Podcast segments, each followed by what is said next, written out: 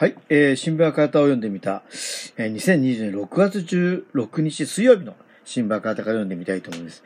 ちょっと実を言うとねですね、あのー、今週忙しくて えー、なかなか読む読めなくてね、ちょっと溜め込んでるんですが、ただ一日一つは読むというね、まあ、自分の中のルールなので、えー、読みたいと思っています。えー、今日はですね、旧面、の、文化欄でですね、詩人竹内幸三生誕100年というですね、え、記事を読みたいと思いますね。学問文化欄ですね。え、秋村博さんというですね、詩人の方が書かれた、え、国、戦争、生死、青春愛、呼びかけに応えなければという、そういう見出しですね。えー、まあ皆さん、竹村幸三さんご存知かどうかあれですが、えー、23歳の若さで先進した詩人、えー、竹、竹内です。ごめんなさい。竹内幸三の詩、骨の歌を初めて読んだのは1984年頃だった。戦死者や哀れ、兵隊の死ぬるや哀れ、遠い他国で、ひょんと死ぬるや、黙って、誰もいないところで、ひょんと死ぬるや、ふるさとの風や、恋人の目や、ひょんと消えるや、国のため、体育のため、死んでしまうや、その心や、えー、かっこ一連とね、わかりやすい、柔らかい言葉で書かれていて、しかも骨が語るという発想が驚きだった。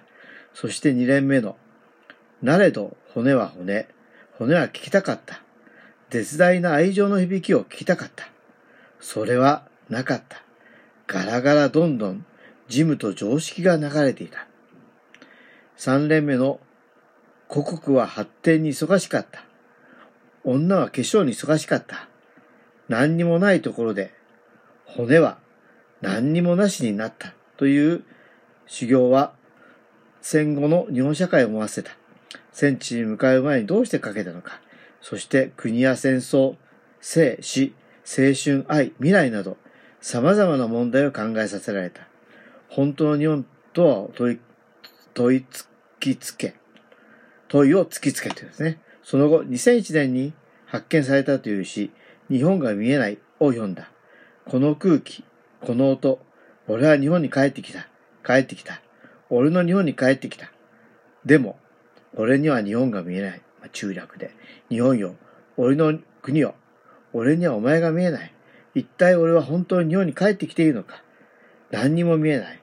俺の日本はなくなった。俺の日本が見えない。骨の歌という同時期に書かれたようで、魂とが語るという発想も同じであり、その絶望も深さも、お前は本当に本とは何か見えているのかという問いを突きつけられた。それは強く今も続いている。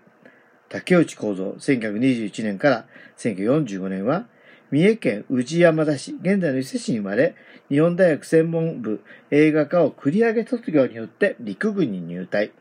後、茨城、茨城県つくばに転属し、えー、滑空部隊の切り込み隊員として、フィリピン島パギオ高地で敗戦3ヶ月前に戦死。今年の5月12日が生誕100年であると。中学2年生の頃から学友を誘って漫画雑誌、吹き出しに僕は軍隊が嫌いですと書かれた漫画を出し、詩、小説、シナリオ、日記、随筆、漫画など、多くの作品を残している詩人で、何を読んでもすぐ作品の中に入り込め、平明でしかも奥が深い。普遍的、人間的いっぱいの呼びかけに。研究者書士が竹内作品の特徴を雨を含めた普遍的な人間いっぱいの呼びかけになっていると指摘している通り、読者はその呼びかけに応えなければという思いを持つのである。戦争がある。その文学がある。それはロマンで戦争ではない。感動し、憧れさえする。ありのままを映すというニュース映画でも美しい。ところが戦争は美しくない。地獄である。地獄も絵に描くと美しい。描いている本人も美しいと思っている。人生もその通り。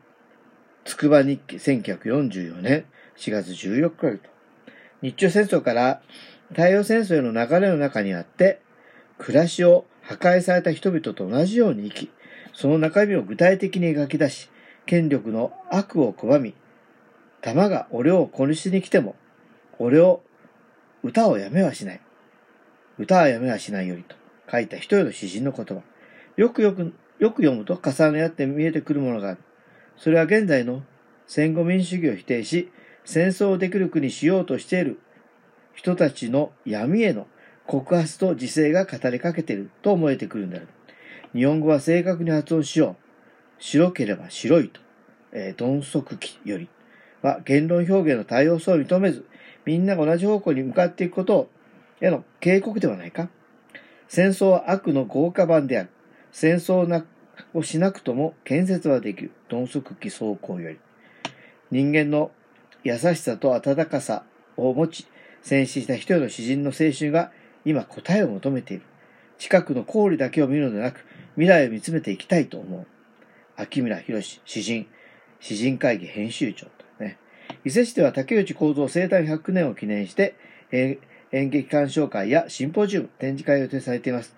問い合わせは、えー、竹内幸三生誕100年記念事業実行委員会、えー、お電話は0593 23-5166までということですね。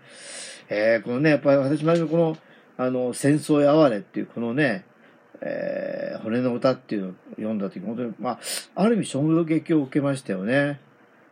ねあの、遠いった国でひょんと死ぬりや。黙って誰もいないところでひょんと死ぬりやっていうね。この、こうフレーズを聞いた時なんかこう、うん。